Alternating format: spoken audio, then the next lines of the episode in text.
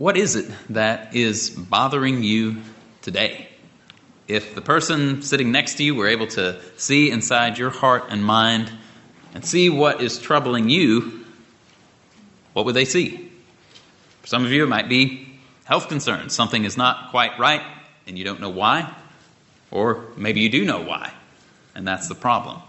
For some of you, maybe your concern is your family. There are concerns and problems in regard to relationships, or there are family members that are pursuing perhaps unhelpful paths, maybe even destructive paths. Some of you may bear the pain of being childless. Some of you may struggle with being parents. Some of you who are single might be discouraged about wanting to find a spouse. Those of you who are married may wish you had a better relationship with the spouse that you have. Some of you may be troubled by a lack of finances. Some of you may be troubled at the prospects of managing the finances that you already possess and managing them in a way that's responsible and honoring to the Lord. Some of you may be worried about finding a job. Some of you may be worried about something or other in regard to the job that you already have. These are what we might call earthly or temporal concerns, right? These are the concerns of this world. And then on top of that, there are then spiritual concerns. Some believers are haunted by their past sins and perhaps by things that have happened to them and may even still be affecting them that stem from their past sins.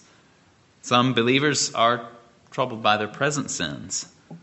We recognize our own weakness, and we agree with David that our sins are more than the hairs of our head. And we agree with Paul that the willing to do good is present within us, but the doing of the good is not. The good that we desire to do, we do not do, but instead we are doing the very thing that we do not want to do, as the apostle speaks in Romans 7 18 and 19. And we understand that even when we are at our best, we still fall short of the glory of God in many ways. And some of you may be troubled because you know the reality of what Peter spoke when he said that your adversary, the devil, prowls around like a roaring lion seeking whom he may devour, as we find in 1 Peter 5 8. And maybe you know the experience of that verse all too well. You know what it's like when Satan is trying to devour you. Life in a fallen and sinful world is full of trouble.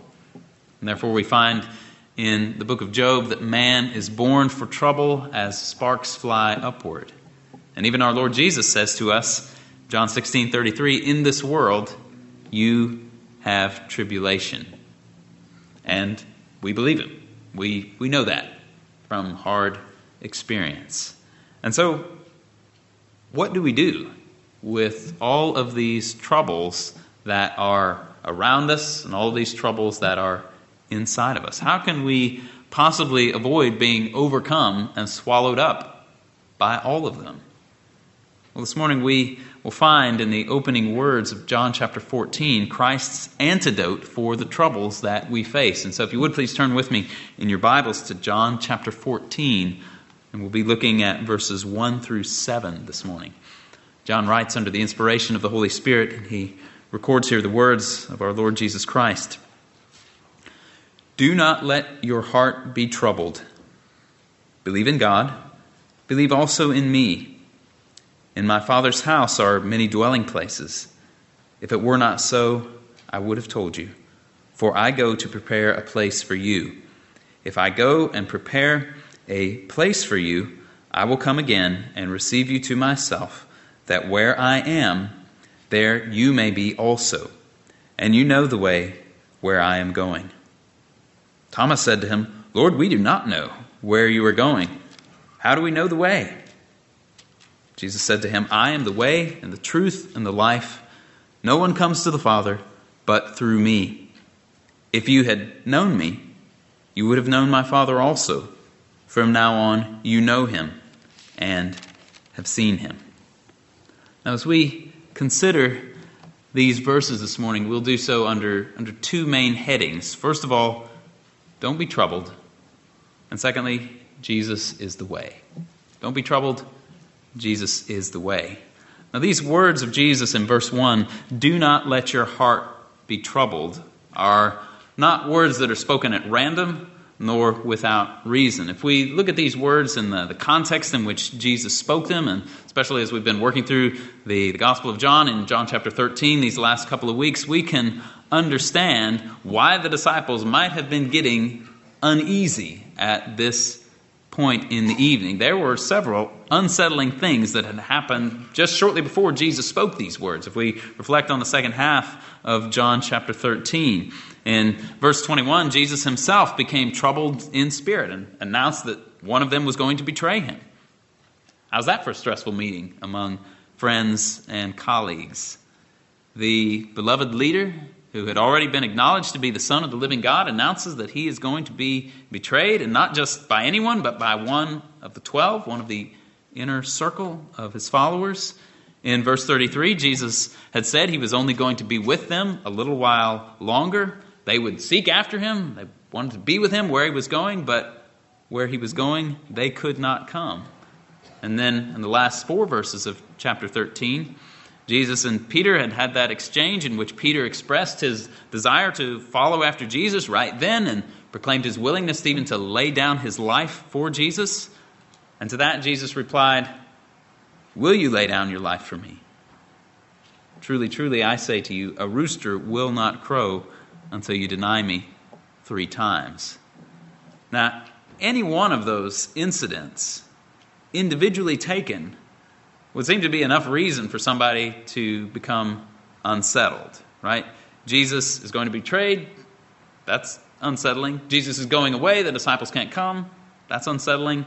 And Peter, the boldest and most outspoken of the twelve, is going to deny Jesus. Taken all together, this makes for a pretty disturbing evening. And the disciples were not anticipating this at all when they went up into the upper room that night with Jesus to celebrate that Passover. Their world was being torn to pieces and their expectations are being shattered. And so it's not without cause that Jesus says to them, Do not let your heart be troubled. But we might well ask, how could they help it? The comfortable certainties that they had grown accustomed to were all going away, and everything appeared to be turned upside down. And yet Jesus says, Do not let your heart be troubled.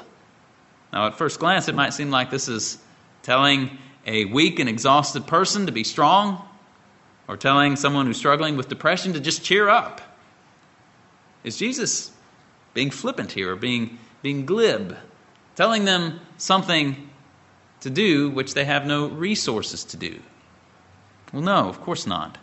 And we know this because Jesus immediately shows the disciples what to do so as not to allow their hearts to be troubled. He gives them the antidote. He explains to them why and how they ought not let their hearts be troubled. And so let's, let's look at what he says. He says, first of all, believe in God, believe also in me. Now, it's not immediately clear here whether the verbs for believe ought to be translated as indicative verbs in the sense of you do believe, you do believe in God, you do believe also in me, or whether they ought to be translated as imperative verbs, commanding the disciples to believe. Believe in God, believe also in me. The, uh, the New American Standard and the English Standard Version render both of the verbs as imperatives, and so that's why we, we read, Believe in God, believe also in me. And though the, the same verb is used in both clauses, the King James uh, translated the first verb as indicative and the second as imperative. It said, Ye believe in God. In other words, you do believe also in me, the command. And so, in either case, whether, whether the verb should be taken as a command or as indicating that they actually did believe, or perhaps some of both, it is clear that faith is the solution to the problem of troubled hearts. Jesus says, Do not let your hearts be troubled. Believe in God, believe also in me one way or the other. It is faith that is the antidote to the troubled heart. But what does Jesus mean here when he says believe?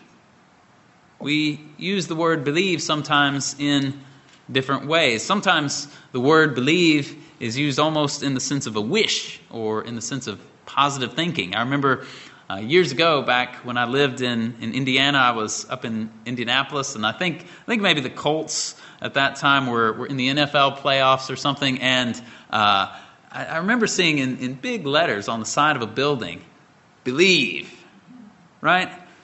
As if to say, believe the Colts will win. But this is not true faith. This is simply a wish or a desire. As we all know when it comes to sports, the words of Solomon were true when he says, The race is not to the swift, and the battle is not to warriors, neither is bread to the wise, or wealth to the discerning, nor favor to men of ability. For time and chance overtake them all.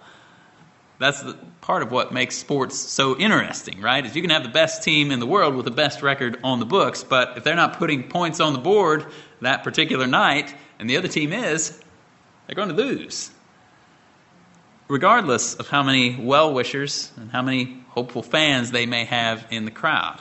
All of that to say, this is not the kind of belief that Jesus is calling the disciples to and to us when he says, Believe in God, believe also in me. Rather, Jesus is calling them to a well grounded and hearty trust in God the Father and in himself. A well grounded and hearty trust that is based not upon a whimsical wish but rather a trust that's based on the truth of God's revelation.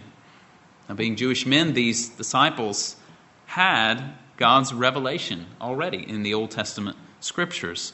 And also, they had God's greatest revelation of Himself there before them in flesh and blood in the person of Jesus Christ. As John had expressed it earlier back in chapter 1, verse 18, no one has seen God at any time. The only begotten God who is in the bosom of the Father, He has explained him. Jesus was the one who revealed, who explained God the Father. He was the image of the invisible God. And Jesus' words in verse 7 here of chapter 14 are even more striking when he says, If you had known me, you would have known my Father also. From now on, you know him and have seen him. In other words, in knowing Jesus, the disciples knew the Father. In seeing Jesus, as it were, they saw the Father. It's not that the Father and the Son are one and the same person, they are certainly not. There's one person of the Father and another person of the Son, but the Father and the Son are yet one in essence, one in substance, one in being. The Father is God, and the Son is God, and the Holy Spirit is God. Jesus Christ revealed the Father to the disciples because he and the Father are one. As he says in John 10:30. The disciples had this revelation of the Father in the person of Jesus Christ. They had been with Jesus for years and had listened to him teach. Likewise, they had the Old Testament scriptures. And it was therefore on those bases that Jesus summoned them to believe. He summoned them to this hearty trust in the Father and this hearty trust in himself as the only begotten Son of God.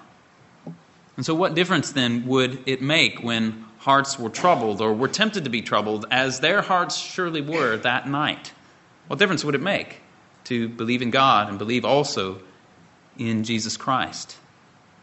Well, true faith in God the Father and in Jesus Christ would make all the difference. David could say in Psalm 56 11, In God I have put my trust. I shall not be afraid. What can man do to me? And if David could say that, then how much more should these men, the 11 who remained with him in the upper room, how much more should they have been able to say the same? Because they had walked side by side with the very Son of God here in this world.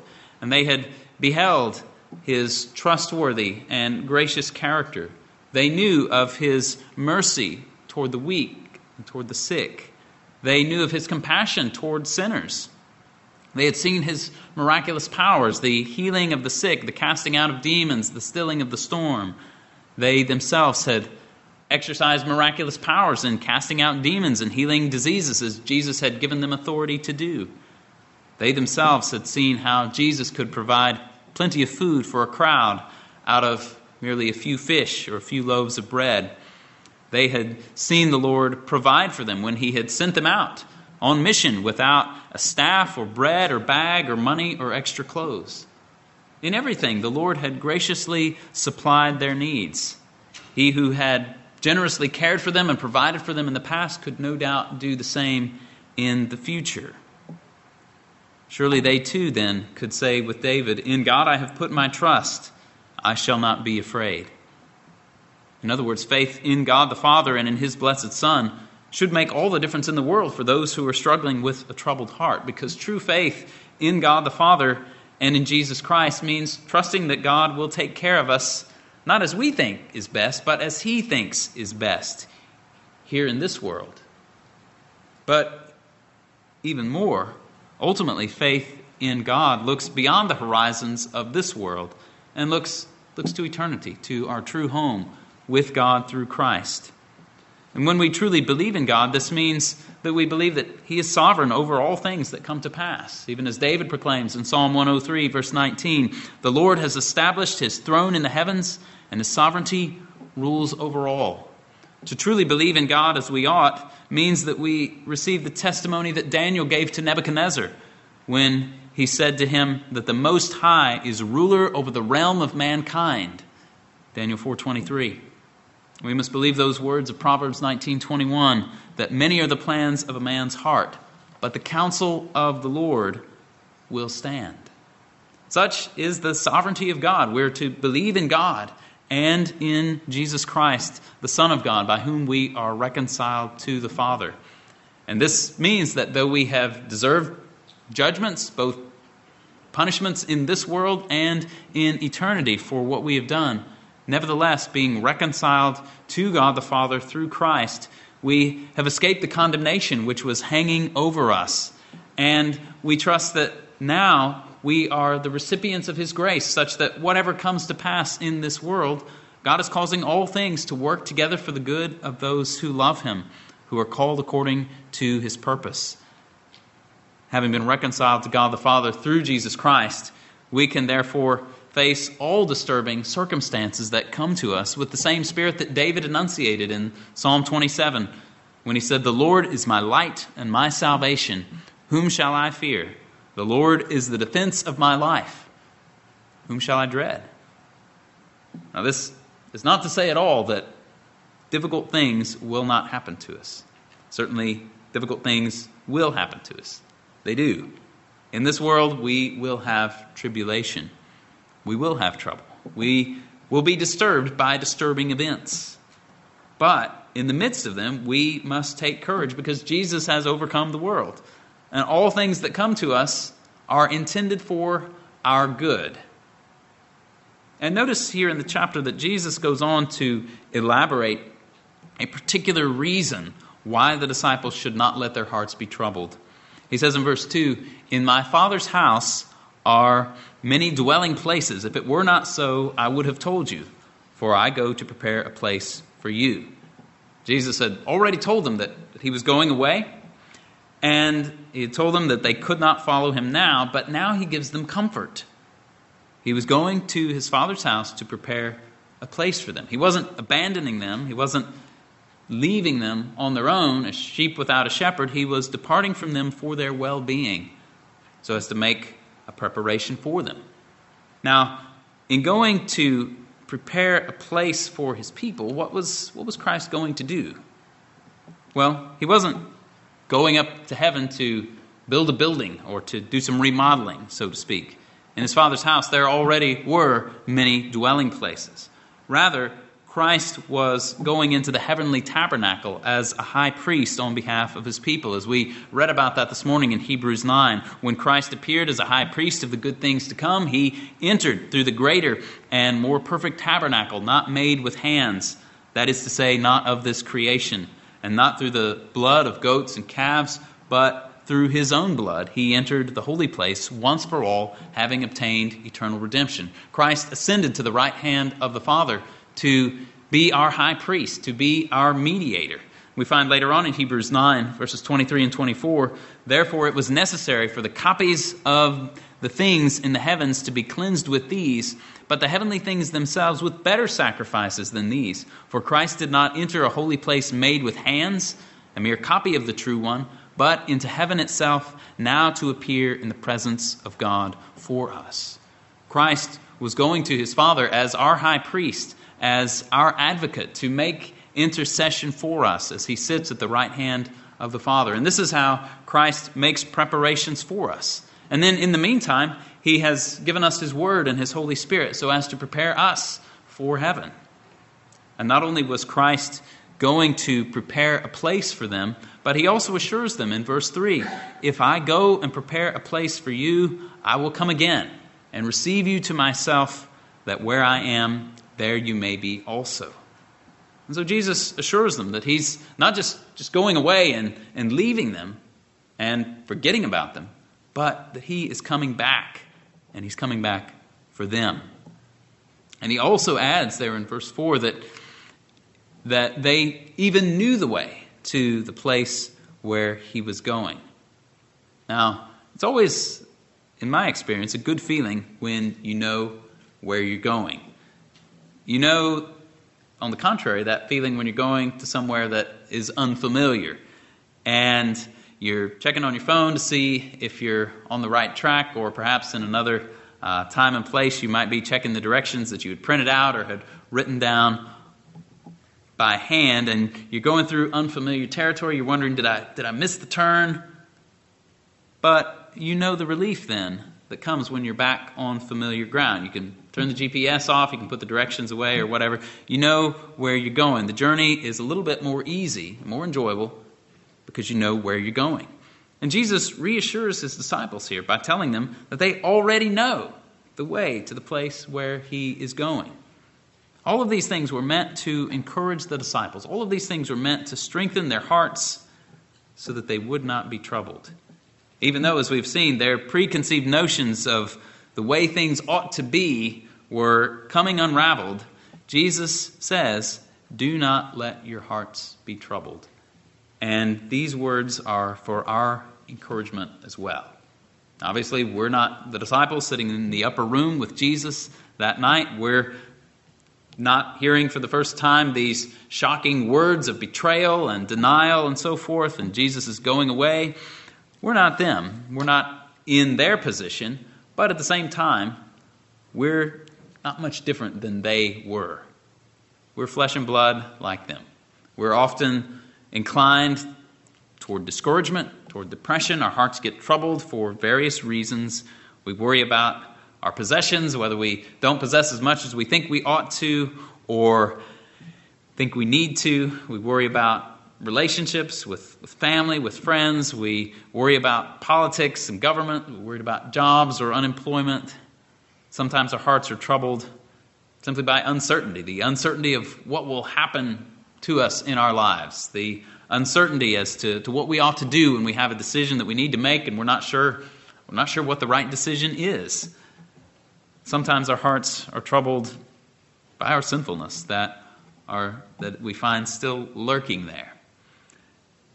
To borrow the words of J.C. Ryle, heart trouble is the commonest thing in the world. No rank or class or condition is exempt from it.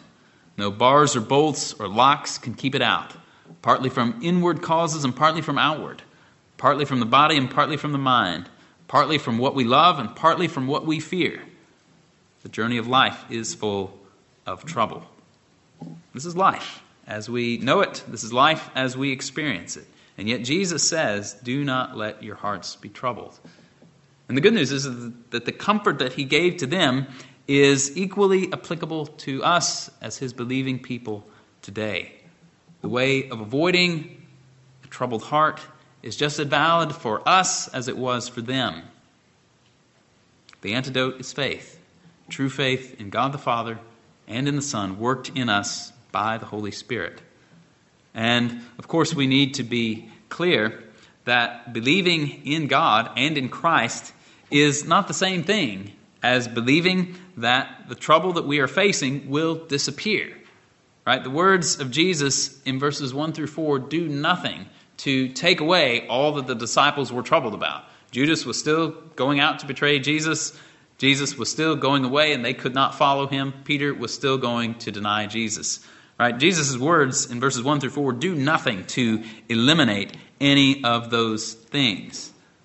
But Jesus urges them, nonetheless, to look beyond their current horizons, to look in faith to both God the Father and to He Himself, and also to look to Christ's faithfulness, to look to their future home with God in heaven and Christ's care for them. And the same is true for us. Trusting in Christ, It's not the same thing as believing that the problems will go away. Oftentimes, the problems do not go away, they often remain. But trusting in the Lord changes our outlook such that even though the problem that was troubling us remains, our hearts are no longer troubled by it. And how is it that this can be? With the trouble still lurking out there, the trouble not going away, how can we face it and yet not be troubled? When we believe in God and in Christ, we receive the, the free gift of salvation. Our sins that had separated us from God are now forgiven. We're no longer God's enemies, but now his friends. And having been reconciled to God through the death of Jesus on the cross and by his resurrection, having that relationship with God restored and now being at peace with Him, we know that our future home with God for all eternity is secured. And we know that God now cares for us right here and right now. And we learn to trust Him in everything that may come upon us that may trouble our hearts. We can do what Peter said when he said in 1 Peter 5 6 and 7 Therefore, humble yourselves under the mighty hand of God that he may exalt you at the proper time, casting all your anxiety because he cares for you. We learn to cast our anxiety on him because we know that he cares for us. And by his grace, we learn to put into practice those words of Paul in Philippians 4 6, when he said, Be anxious for nothing, but in everything, by prayer and supplication with thanksgiving, let your requests be made known to God. And then from his grace, we receive peace. And that's why Paul goes on to say in the very next verse, Philippians 4 7, that the peace of God, which surpasses all comprehension, will guard your hearts and minds in Christ Jesus. We understand that under God's sovereign hand, all things are working together for our good as his people in Christ. So often we think we know what's good for ourselves, and we know the, the ends and the means that we desire to see in our lives, but God knows better for us, and what God plans is best. Sometimes, if we were to have our way and life were to work out the way we had planned, it would end in our destruction in one way or another. God is the one who truly knows what we need, and therefore, when He gives it to us, we can trust Him and continue walking with Him. And so we're reminded here that peace is found by trusting the Lord by pouring out our hearts and our requests to Him in regard to those things that tempt us to be anxious. We don't naively believe that the troubles are not real or that they will never affect us, but rather we look to the Lord in that trouble and we find peace in Him. And therefore, we find the reasons why our hearts must not be troubled when we look to Him. And that brings us then to our second main point, which is Jesus is the only way. And so uh, let's look down to, to, verses 5 and 6. After Jesus had provided this, this consolation for his, his troubled friends, telling them uh, that he was going to the Father to prepare a place for them and that they knew the way to where he was going, we find that Thomas uh, begs to differ with Jesus. Jesus has just said, You know the way. And he says, Lord, we do not know where you're going. How can we know the way? Jesus, you said we knew. We actually don't know. And the discourse that Jesus had delivered to his disciples that night in the upper room was, no doubt, in many respects, confusing for these men. And if you think about Jesus' ministry as a whole, so many of the things that he had said to the disciples were confusing to them. Sometimes he speaks literally, they take him figuratively. Sometimes Jesus speaks figuratively, they take him literally. And sometimes confusion just abounds. Now, I'm not saying that you or I would have done any better if we'd been there. We might have been just as slow or perhaps even slower at understanding what Jesus was saying. Nevertheless, the point is that the disciples didn't always understand what Jesus was getting at when he first said it to them. Thomas didn't get it here. But even though he didn't understand, he actually did know more than he thought he knew. Jesus said that they knew. Thomas says we don't. And Jesus says, actually, you do know where I'm going. So Jesus proclaims to them the way that the way to, to go to the place where he is going. He says in verse 6 I am the way and the truth and the life. No one comes to the Father but through me. Now, if we stop and think about Jesus' words here, these, these are strong and striking words. There was one theologian who remarked that no prophet, teacher, or apostle ever used such words. They are the language of one who knew that he was God. And years ago, I uh, came across a, a little tract um, in which it was comparing some of, some of the words that Jesus spoke at various points in his ministry with the words of various leaders of other false religions. And um, one, uh, one that I came across uh, was uh, one religious leader who said, You know, unless God covers me with a, with a cloak of mercy, I'll have no hope. And Jesus, on the other hand, says, as we saw a while back in John chapter 8, which one of you convicts me of sin? Right? And there's a big, big contrast. And, and one, of the, one of the contrasts that was, was in this tract had John 14, 6 contrasted with, uh, with some other religious leader who said, You know, I'm only a teacher in search of the way of truth. And Jesus says, I am the way and the truth and the life. No one comes to the Father but by me. It's a clear difference here. Jesus knew who he was as the Son of God, knew that he was the only way of salvation. He proclaims that he is that way. Trusting in him is the way to God, the way to eternal life. His life, death, resurrection, ascension, and now his mediation as our great high priest is the way and the only way by which anyone can be reconciled to God and restored to fellowship with him. Trusting in Christ is the way by which we receive the forgiveness of sins. And Jesus is the only way because he goes on to say that no one comes to the Father except through him. As Paul would put it in 1 Timothy 2 5, there is one God and one mediator between God and men, the man Christ Jesus. The only way to come to God is through the mediator. And if you don't come through the mediator, you do not come at all. Jesus is the way. He likewise is the truth. He himself is truth incarnate. He is the true revelation of God. As he makes clear in verse 7, to know him is to know the Father. Or as John expressed it back in chapter 1, verse 14, the Word became flesh and dwelt among us, and we saw his glory, glory as of the only begotten of the Father, full of grace and truth. Jesus revealed the glory of the Father. In seeing him, the disciples saw grace and truth. Truth is a revelation of things as they are. And in seeing Jesus, the disciples saw the truth about God. And from Jesus, they learned the truth about the world, and they learned the truth about themselves. And likewise, Jesus proclaims that He is the life. As He had said back in chapter 5, verses 25 and 26, he said, Truly, truly, I say to you, an hour is coming, and now is, when the dead will hear the voice of the Son of God, and those who hear will live. For just as the Father has life in himself, even so he gave to the Son also to have life in himself. The Father has life in himself, and the Son also has life in himself. Now, needless to say, you and I do not have life in ourselves. Our very existence is a dependent life. Our existence is a dependent ex- existence. But Jesus is not only a true man, he is also true God, and therefore he has life in himself. And he gives this life, spiritual life, to those whom he wishes, as he says in John 5 21.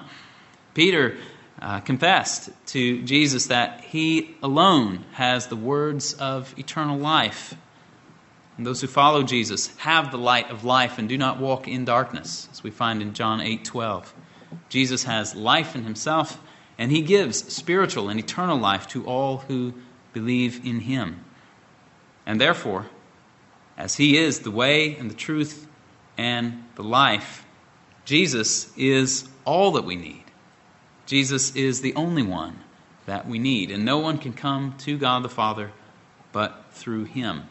To have seen him is to have seen the Father. To know Jesus is to know God the Father. And these words, beloved, are words of comfort for all who know Jesus Christ. This is the reason why we should not let our hearts be troubled, because we trust in God and we trust in Christ, who is the way to God. When we are troubled, we can come boldly to the throne of grace so that we may find mercy and grace to help us in our time of need. The ear of our omnipotent Creator, the ear of the sovereign ruler of all things, is open to us through the mediation of Christ, our high priest. Jesus has, as he said here, gone ahead of us to prepare a place for us. Jesus' ascension into heaven prepares the way for our going to heaven. And so believe in God, believe also in Christ. Don't let your hearts be troubled. Live like you believe in Him, and don't give way to fear or panic. Keep going to the throne of grace and resting in the Lord, even when everything seems to be swirling out of control. And if you do not know Christ, if you've never come to saving faith in Him, please understand from Jesus' own words here the absolute and supreme importance of knowing Him, that He's the only way to God. No one comes to God except through Him. And please know that Jesus died for sinners, for sinners like me and for sinners like you. Please know that Jesus rose again and ascended to the right hand of God the Father for sinners like me and like you. And through the proclamation of his gospel, Jesus calls you to believe in him. He calls you to turn away from your sins and to seek to live a new life. And so come to God through Jesus and find peace today. Let's pray. Our Father, we are thankful for these words of comfort uh, from Christ to the disciples. And Lord, how we need to hear them. How we need to be admonished again to believe, to believe in God, to believe also in Christ. Father, we ask that you would help us, that we would not be troubled by the disturbing events that come upon us or that loom around us in the world, but rather we ask, Lord, that we would rest our hearts upon you. We pray that you would strengthen us, that you would build us up. And we thank you for your kindness and grace to us. We thank you for your sovereign ruling over all things and working out all things for the good of those who love you. Pray that you would bless us now as we prepare to come to the Lord's table. We ask this in Jesus' name. Amen.